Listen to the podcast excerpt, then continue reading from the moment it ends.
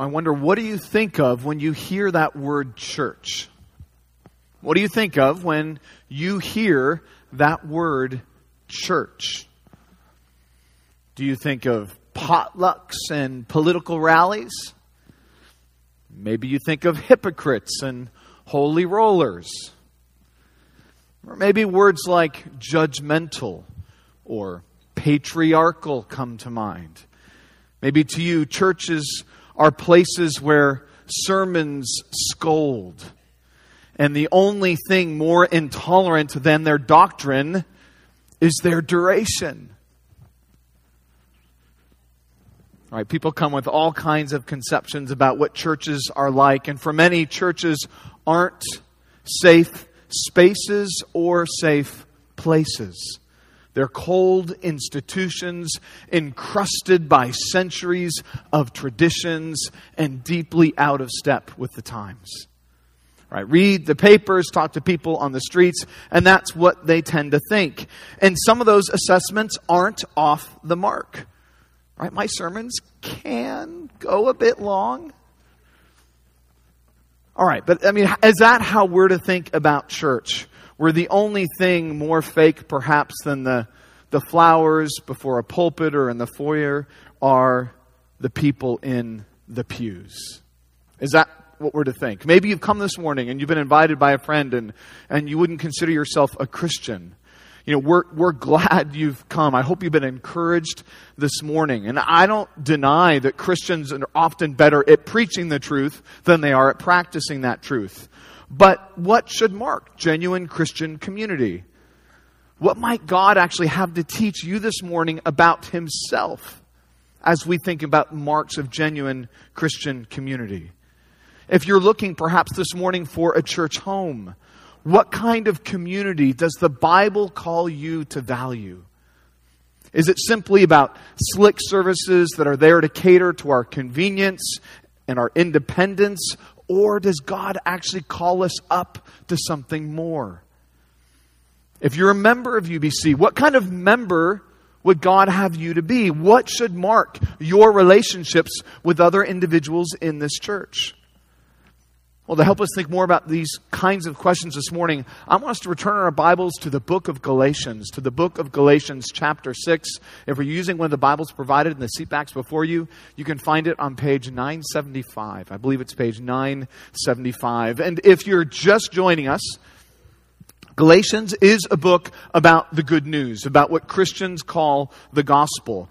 And in the first two chapters of Galatians, we learn that there are some false teachers that had crept into these churches in Galatia, in modern day Turkey, and they were saying that Jesus was necessary for a right standing with God. He just wasn't sufficient. He was necessary, he just wasn't sufficient. It was Jesus plus, Jesus plus circumcision, plus Sabbath, plus food laws.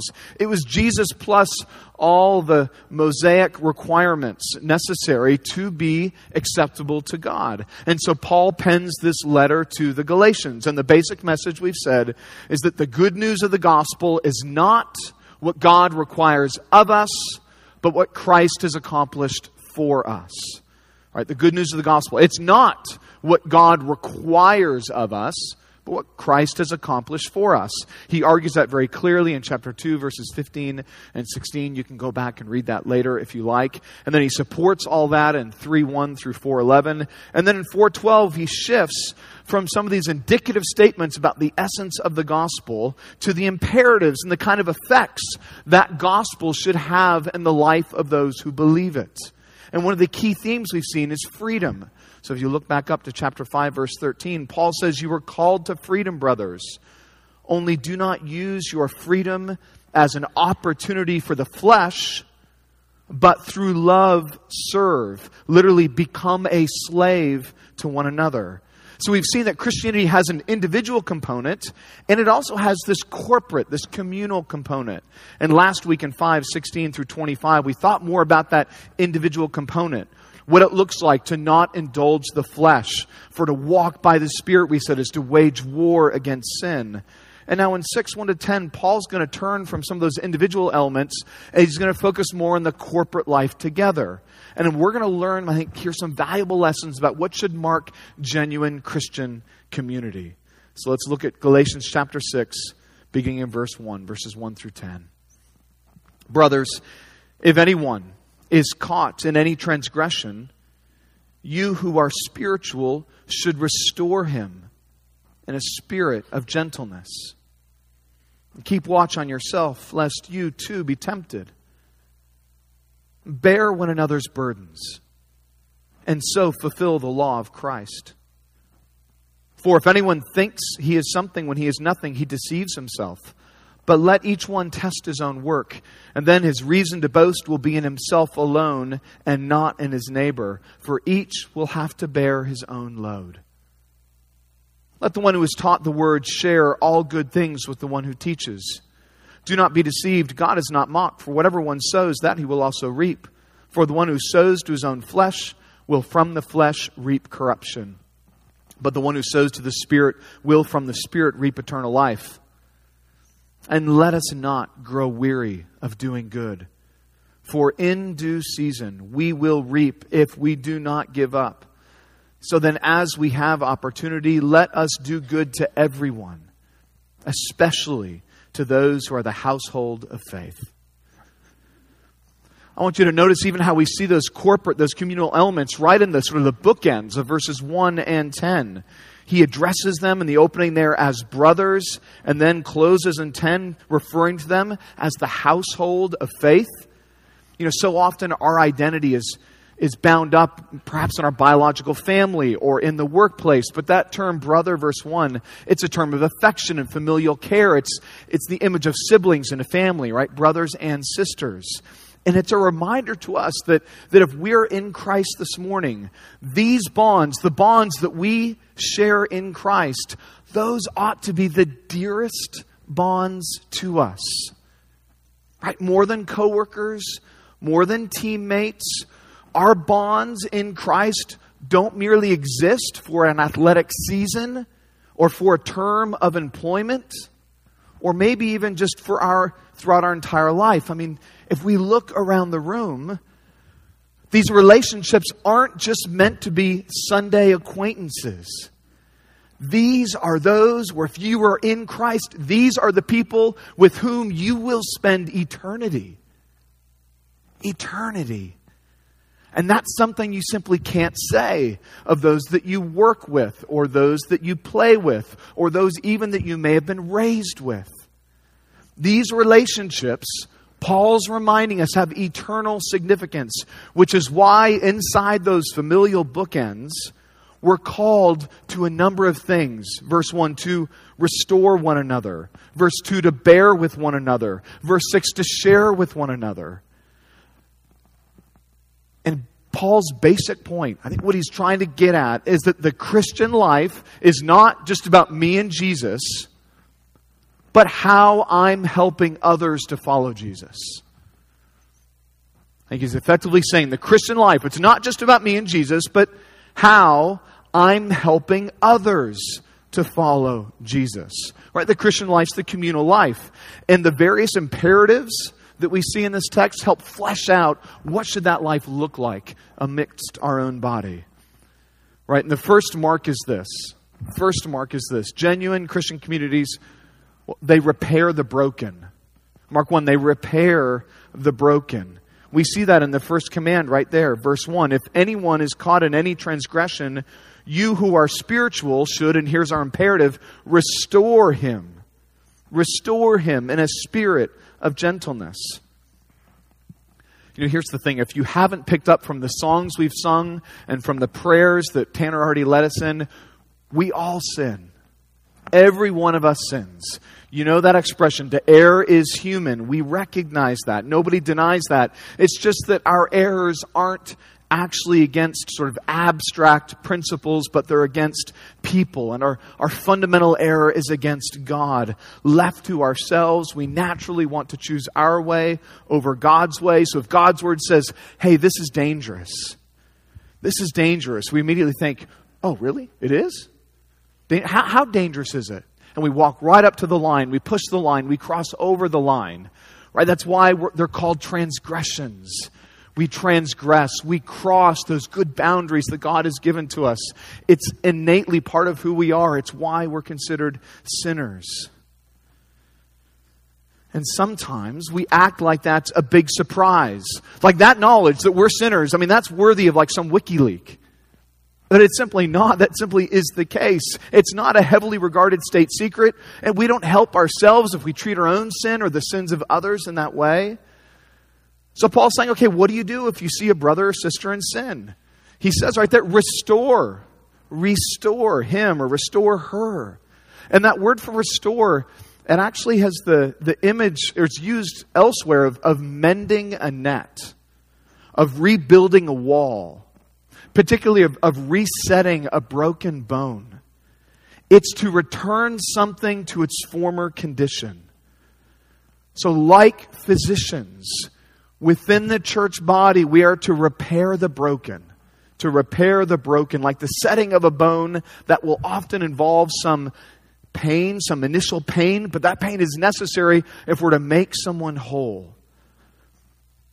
All right, so is, is this an invitation? for all of us to run about, scalpels in hand, looking to make cuts into anyone who might possibly reveal some sense of sin in their lives. Well, that's not what Paul was saying. Paul's saying that we don't address all in that way, but verse 1 those who are caught. Notice he says, those who are caught in transgression. Caught doesn't suggest they've stumbled once Right, but they're, they're, trapped. They've been overtaken. It implies there's some destructive pattern that could be seen and observed. Because listen, we all have annoying habits. Right? If you're not certain in, of that, just spend more time with us. I promise you, all of us have annoying habits. And it's the mark of Christian maturity and charity that we forbear with one another, remembering that love covers over a multitude of sins. So while we shouldn't be too quick to criticize, we also can't be too afraid to confront. We don't want to be too quick to criticize, but we shouldn't be too afraid to confront. Right? Paul says, restore them. Doesn't say ignore them. He says, restore them. So we shouldn't say to ourselves, oh, you know, that's, that's really none of our business. It really wouldn't be right of me to, to interfere in that person's life, right? We're members of a family, of an eternal family. And what kind of love would walk past one caught, like as in a trap, helpless prey in a trap, bleeding out? Who would just walk by and say, ah, you know, that's none of my business. I'll, I'll kind of let them sort that one out. Well, no, love would cause to get involved, to care for them. He says, restore them, right? Don't ignore them, restore them. He's also, he doesn't say report on them, which means we, when we observe someone caught struggling in sin, we don't bring it to another before bringing it first to them. Your first instinct shouldn't be, oh, I better take this one to the pastor. That's not the first instinct. It's take it to them. We don't, we don't gossip about them, but we first go to them as Jesus called us to in Matthew 18, 15 to 17. Right? Restore them, not rebuke them, doesn't call us to shame them, to wag the finger at them, to upbraid them. He says, mend them, help restore them to their former condition. That's what we must do. All right, but who's to do this? Well, he says, You who are spiritual. Verse 1 You who are spiritual. Now, Paul's not referring to some especially pious group of Christians. For what has Paul been at throughout this letter? But it pains to make clear that at our salvation, we received the Spirit, chapter 3, verses 2 and verse 5. That when we were adopted, 4 6, into God's family, what did we receive? We received the Holy Spirit. The Holy Spirit is not just for a subset of some, but for all people. We are all thus spiritual people. So we're all called to this work. But how do we do it? How do we do it? He says right there, verse 1 in a spirit of gentleness. In a spirit of gentleness. Gentleness, that a fruit of the Spirit we saw back in 523. And it's the kind of gentleness, it's not, the, the underlying Greek word isn't exactly like sort of our English word. We might think of, of mild and, and just kind and considerate, you know, not pressing in too much. The kind of gentleness in the, in the scriptures is the, It's the notion of not being overly impressed by one's own self importance. So, notice Paul's saying, listen, when you do this, you don't do this with any hint, with any hint of self righteous superiority. Keeping watch on yourselves, he says, lest you too be tempted. Because gentleness, as we talk and as we seek to repair and mend, gentleness recognizes today it might be them, but tomorrow it might be me. Right? It might be them today that I'm having to help mend and repair, but tomorrow it could just as well be me. Right? I'm not beyond temptation. Right? So we don't treat one another, 526, with conceit or with cold indifference, but rather we lavish them, with love and humility and compassion. Which I think just begs the question if this is the assumption Paul's assumption that this, is, this kind of work should be happening within the church body. I wonder when was the last time you helped another brother or sister in need, helped to mend them, helped to repair what was broken within them? He is saying to these Christians, young Christians here in Galatia, that they are all competent to do this work. It's not just what the elders do, it's not just what the professionals do. It's not, hey, they need to go see a counselor. That's not what Paul says. Right? We saw last week those who walk by the Spirit, what do they do? They live by the Word. So as we do this with one another, we want to bring the Bible to bear. We want to counsel with Scriptures. We want to pray the Scriptures with one another. You know, if you want to think more about this, as you just get involved in other people's lives, there in the bookstall, if you go out those doors just to the right, there's a useful resource, a great book. Um, Paul Tripp, Instruments in the Redeemer's Hand. Instruments in the Redeemer's hand. And it's a, a practical book on how we can help one another change. For we're a hospital. That's part of the image. We're a hospital where people should come and feel like they can safely be healed and be made whole. Right? Tomorrow, it may be me. Today, it is them. We minister with that kind of humility as we seek to help one another get to heaven. And just consider for a moment, just consider as a church, if we sought to be more faithful in this charge of repairing one, mending one, trapped in sin, broken in sin, consider the gossip avoided. Consider the sin prevented. Consider the bodily health promoted. And just think how Christ would be even more exalted among us if we took this charge seriously. That's the first mark. But genuine Christian communities, they don't only repair the broken, they also bear the burdened. That's the second thing I want us to see. They bear the burdened. And you see that in the second imperative right there. Bear one another's burdens and so fulfill the law of Christ. All right, newsflash, friends, we all have burdens. We all have burdens, and that shouldn't come as a great surprise to us. We're not exempted from them. We're not given a free pass. Now, I recognize that prosperity preachers and those in the word faith movement may tell you that your burdens are the result of a lack of faith. But I fear that's just because they're not in the faith. Because they're preaching a false gospel. And the same way Paul's condemning those here within and among the Galatians preaching a false gospel. Right? We have burdens. It is the reality of the Christian life. We have them and they're not to be borne alone. The assumption is that those burdens we possess aren't to be borne alone. The problem is we like to do it alone.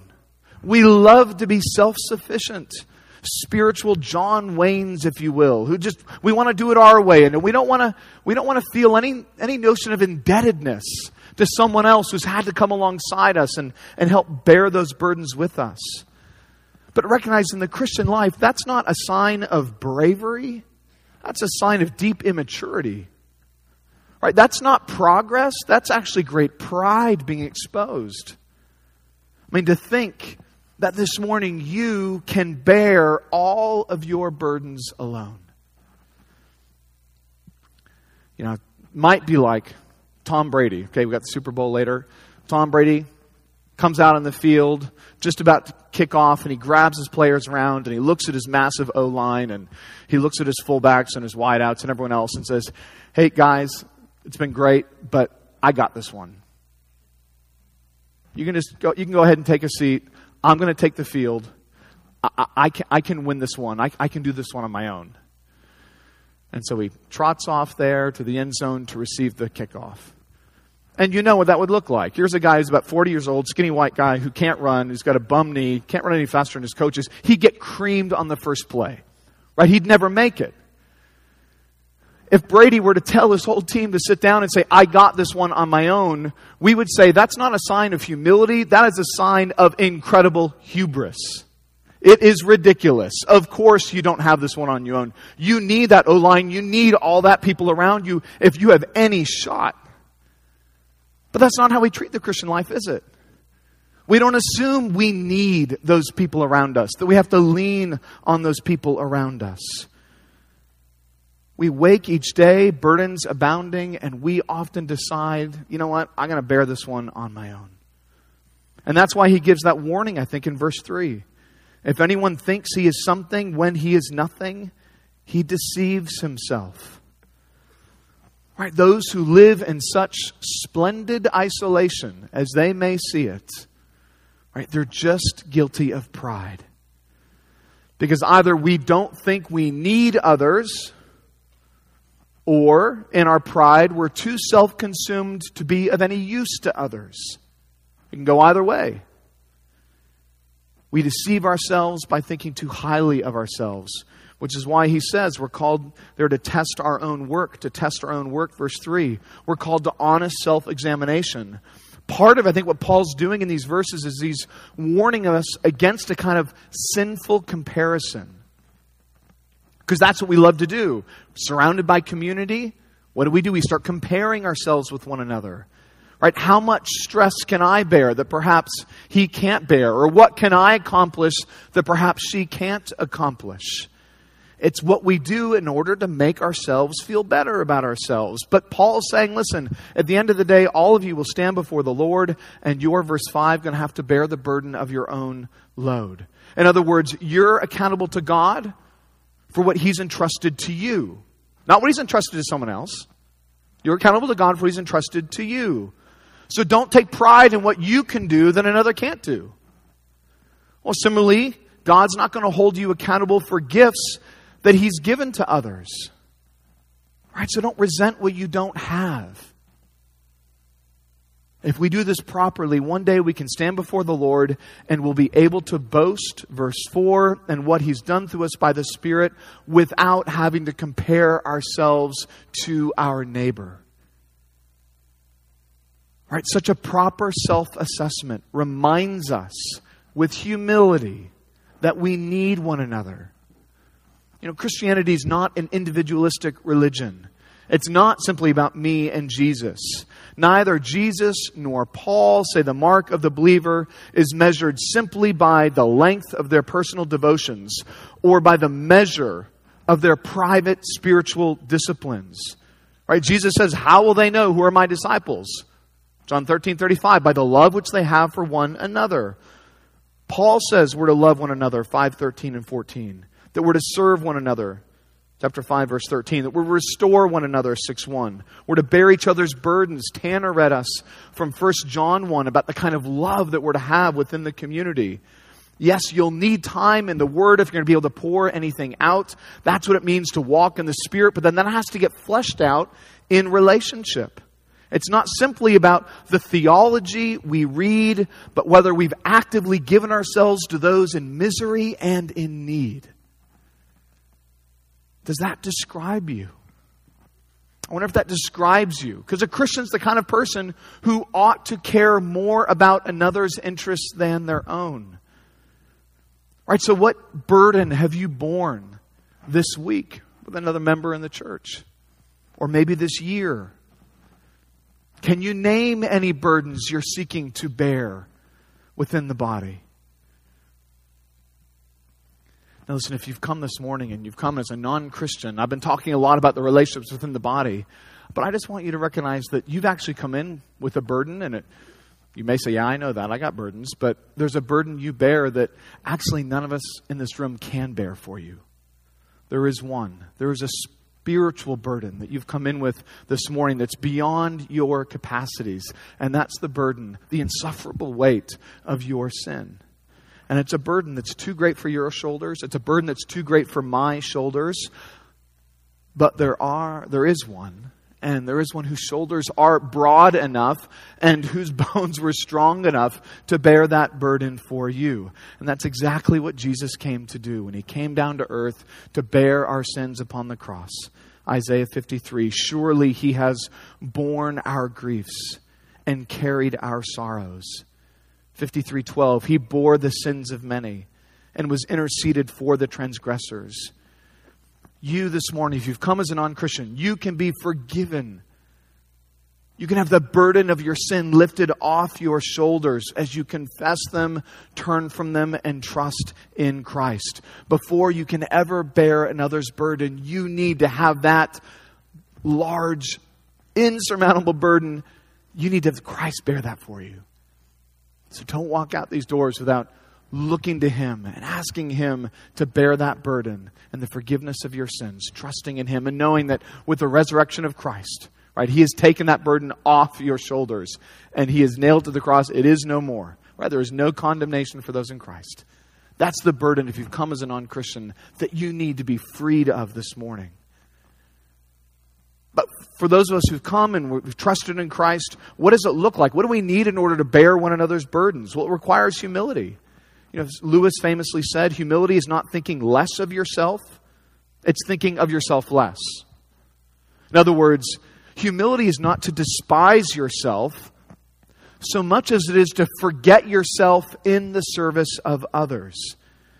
And it starts right there, and it requires us to get close to the burdened.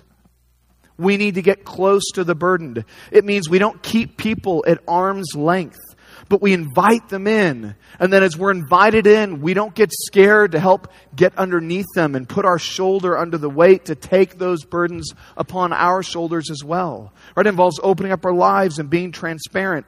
And when someone does this, when someone bears a burden, and maybe it's the burden of a, a repetitive, quiet, secret sin, whatever it might be, don't act so surprised whatever you do, don't act so surprised. Never say something like, oh, you know, that's really not the kind of thing that we should talk about publicly. Or, I mean, I mean, because think, if, if you say that to them, what are they supposed to do with those burdens? Are they supposed to go away and bear them alone? Right? We talked about the spiritual life, a life at war. The soldier who sees his fellow comrade injured on the ground doesn't walk by and say, Best of luck to you. I hope you can make it back. No, he comes around him. He pulls them on his shoulder. He takes them back. He goes after him, bearing him, caring for him. And now listen, we won't always know exactly how to do that well. How do we bear another's burdens? But we can always listen and we can always pray. Two things you can certainly do. You can listen and you can pray. And we must never forget that the most basic way we can alleviate another's burden is to bring that burden to the Lord in prayer. You know, so John talked about the directories this morning. As you go, I'd encourage you, just take that directory. How can you bear one another's burdens? Pray through this directory. Pray for them. We all have them. Pray that you could be of some assistance as you lift them up before the Lord and bearing that burden.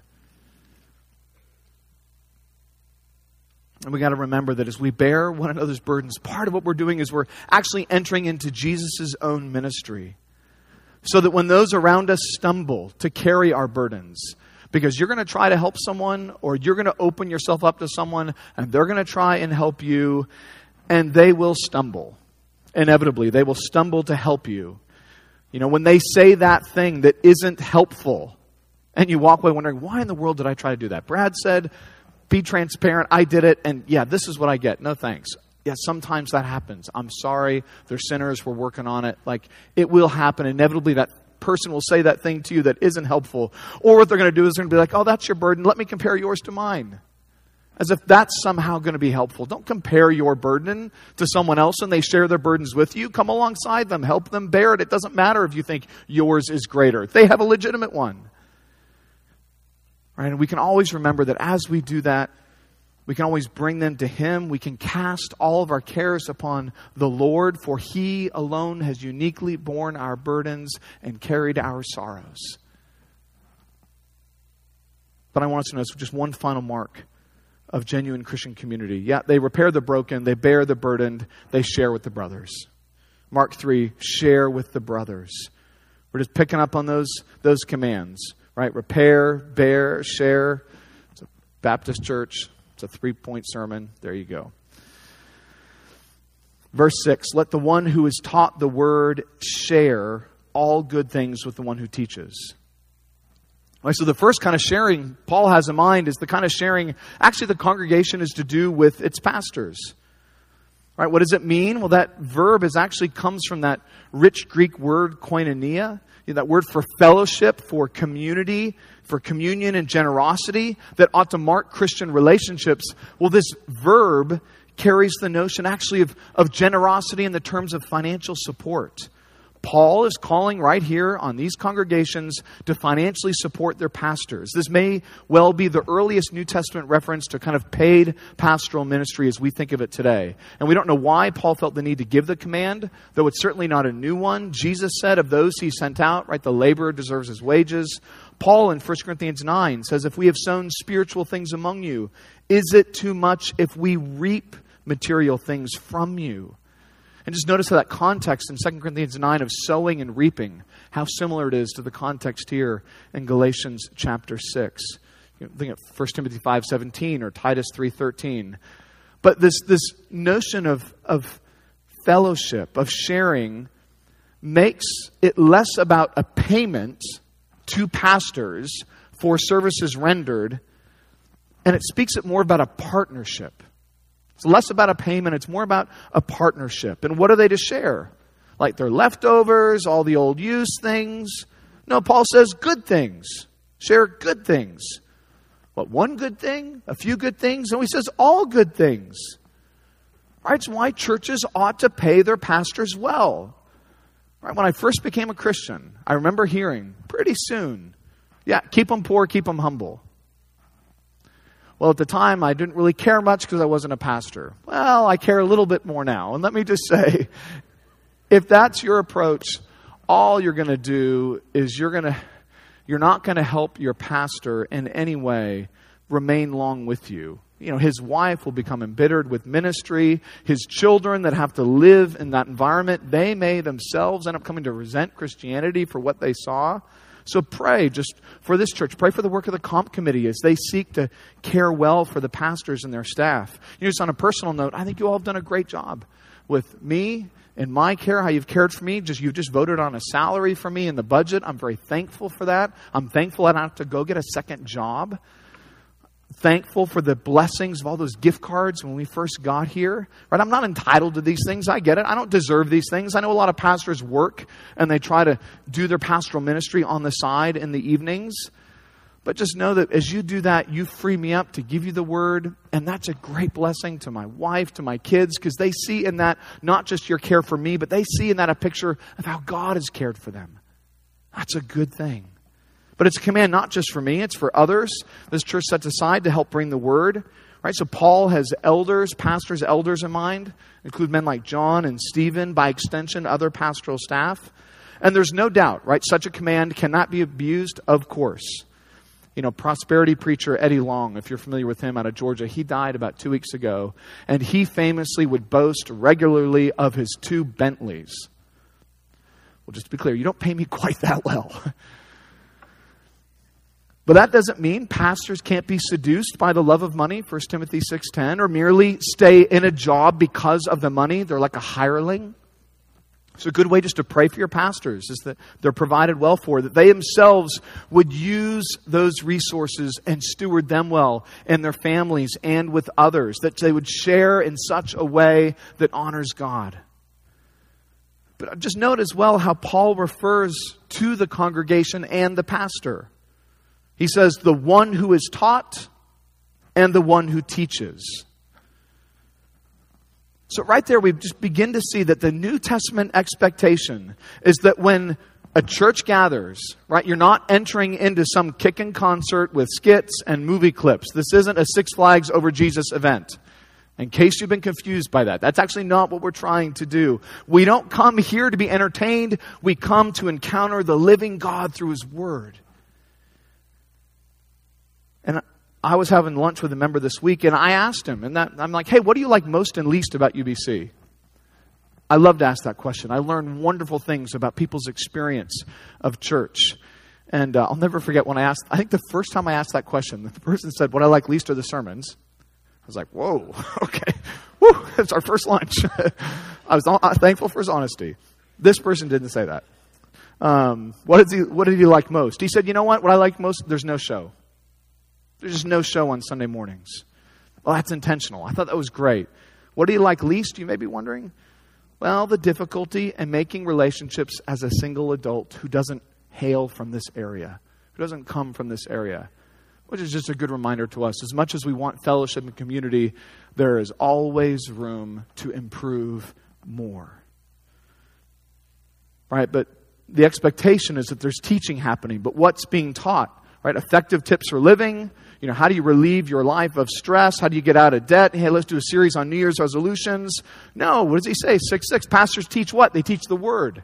They teach the Word. The assumption in the New Testament Christians gather, they gather to be guided by the Word. We see the centrality of the Word again, not just in walking by the Spirit as we thought of last week, but even in Christian worship as well, which includes what we sing, so that what you heard sung and what you sing in those pews is the same thing, the same kind of doctrine that you're going to heard preached out of this pulpit the prayers, the reading, the message, all centered around this word. And there's a passive element. Right? Because one teaches while the others are what? They're being taught, as you are being taught right now. Like dialogue is more fun. I, would love to stop and take questions and we can have an interesting conversation about it. But that's not what Paul has in mind. Paul says, yeah, one person's going to open his trap and you all close yours. And that's a good thing. That reflects a posture of humility because we recognize we need to be instructed before we go about our weeks and open our mouths all day long. The first thing we do is shut them so that we can hear from the Lord. What does He have to say to us? Which is why I preach expositionally, why I work systematically through the Bible, because there are 66 books. God has lots of ideas in here that go well beyond my greatest ideas. And it would be terribly proud of me to assume that I know what you most need when He's given me all of this. So we work through it, and I assume, you know what? There's a lot of stuff in Job that I think would be a little hard to gut through, but we're going to gut through it because I trust it's profitable and we're going to learn and we're going to benefit from it. Which is a good reminder. Just as you think, okay, what does Brad do all day? Well, my primary job, eh, I'm not a CEO of a company. Like, I recognize I have to, in part, I got to manage staff, but I don't run a business and I come out here and I'm marketing my product and you're all the potential customers. Some of you are kind of paid customers, some of you are potential customers I'm trying to win over. That's not what I'm trying to do when, when I preach. I'm not a paid one on one discipler of others though I should be doing some of that work. I'm not a floating trustee who goes around and sits on all kinds of boards. My dad is that gig. It sounds like the best gig ever. He gets paid for it even. Right? That's actually not what I do. Paul has in mind the pastor, but notice he calls him by his title. What's the title? It's teacher. So, of all the things a pastor may do, the one thing he must do is not neglect the preparation of the word. The one thing he can't neglect. Which is why, as a pastor, I need to be entirely happy for everything to fail at UBC. I need to be content if everything fails at UBC, except the preaching of the word. Except the preaching of the word. And that's a difficult tension because my instinct is to spend time with you and to do good things with you and to neglect the preparation of the word. But that's actually not finally being faithful to you or to God. Just pray that I manage my week well so that you're not left spiritually hungry on Sunday mornings. Because I often finish messages and I think, yeah, oh man, I left so much good stuff out. I don't just mean I could have preached longer, but I could have preached better, clearer, tighter. Right? I don't want to leave you wanting as you go. God doesn't want you wanting as you go. Now, verse 7 and 8, we have this image of sowing and reaping, and that supports actually Paul's charge to share as we thought about 2 Corinthians 9. Paul's saying, listen, we can be given, or we can rather use what we've been given for our own pleasure. He's saying, yeah, that's to sow to the flesh. Whereas we could share graciously with others. That's the sow to the Spirit. And to hope from that for a harvest of everlasting joy. And so Paul's going to step back then in verses 9 and 10, and he's going to encourage us not to grow weary, but as we have opportunity to do good to all, and then he qualifies it and says, especially to those of the household of faith. Especially the household of faith. And Paul has in mind, in this section, he still broadly has in mind doing financial good for one another. But it's not limited to that. As he gets to the end, he sort of broadens it to do good, in some ways, broader goods to all. So, how does a Christian prioritize? How does a Christian prioritize what it looks like to do good, especially financial good? Right? Lots of commercials about, you know, there are commercials of, of starving children and stray pets and like we'll get it all probably during the super bowl like how do you how does a christian think through what do i support what do i do amidst all the competing needs well i think as we see elsewhere in the scriptures there's a, there's a hierarchy of responsibility based on moral proximity. That sounds complicated. It's really not that complicated. Right? The closer the moral proximity, the greater the moral obligation. Which means the closer we are to someone, how well we know them, how connected they are to us, that helps inform our obligation to provide need. So a resident in Fayetteville may lose their job. That'd be a good thing of me to help. But if my sister in South Africa loses her job and can't provide for her needs, well, Paul says I'm worse than an unbeliever if I ignore my sister. Right? I got to start there. I got to start with my sister, with that closer relationship, even if she is on the other side of the globe. In the same way, if a member of UBC loses a, ho- loses a house to a fire, they lack insurance, right? They need help. It is right of me to support that person, even if a member loses their house by fire three states over. Right? I, I, well, a member of another church. I'm saying is I help the one that I know that's in close relationship with me. Now, this shouldn't make us cavalier to the poor and needy by any means, but it does help us know where to begin. Because otherwise, amidst all the needs, we're just going to be racked by guilt and we're going to give up altogether. And I say all that because we should be looking around for the needs within the body. How can we meet those needs? No, we have a benevolence fund, a fund set aside to help members in need. Know that you can contribute toward that one way to contribute toward it as we celebrate the Lord's Supper together. Maybe at the end of that, of that time, just make it a practice of maybe I will do something in addition to what I regularly give to the church just to help support those in need. And just give a designated gift to the benevolence fund. That's a thing Christians have often done. If God's blessed you with the means, it's not simply so that you can have more, but so that you can do more for others.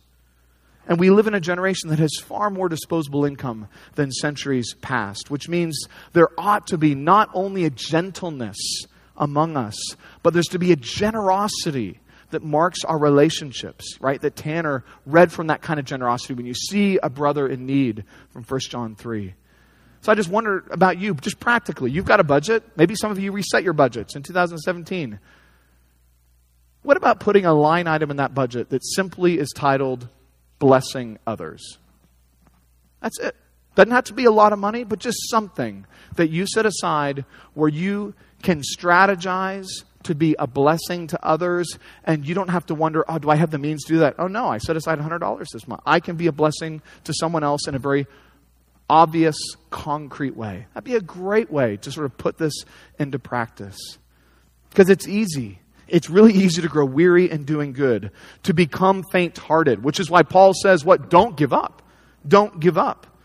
And so, verse 9, I think, is a wonderful way for us to pray for one another. You'll often hear me pray it in the pastoral prayer that we not grow weary in well doing and doing good, because that's what we all do. We grow tired, we grow weary. And don't we need that prayer every morning?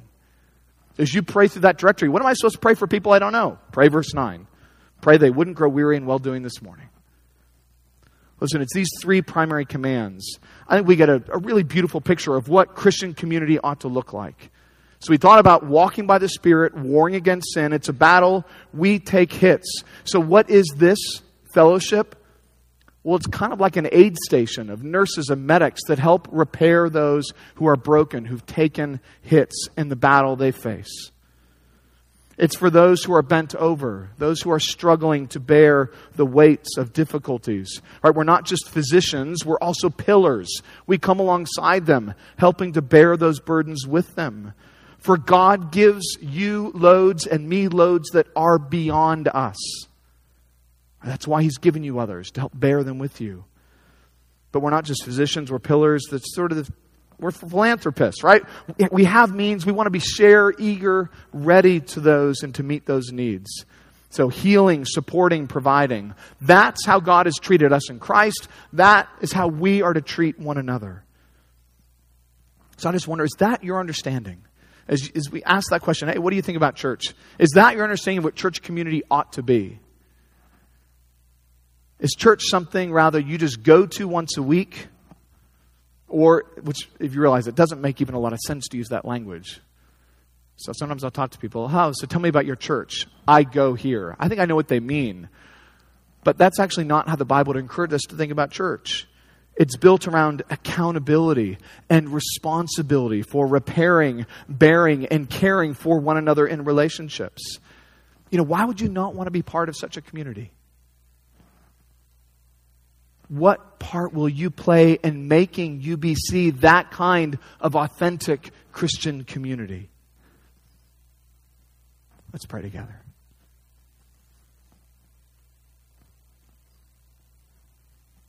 Oh God, we pray and we thank you for this word. Lord, we thank you for the ways it very practically pushes upon us.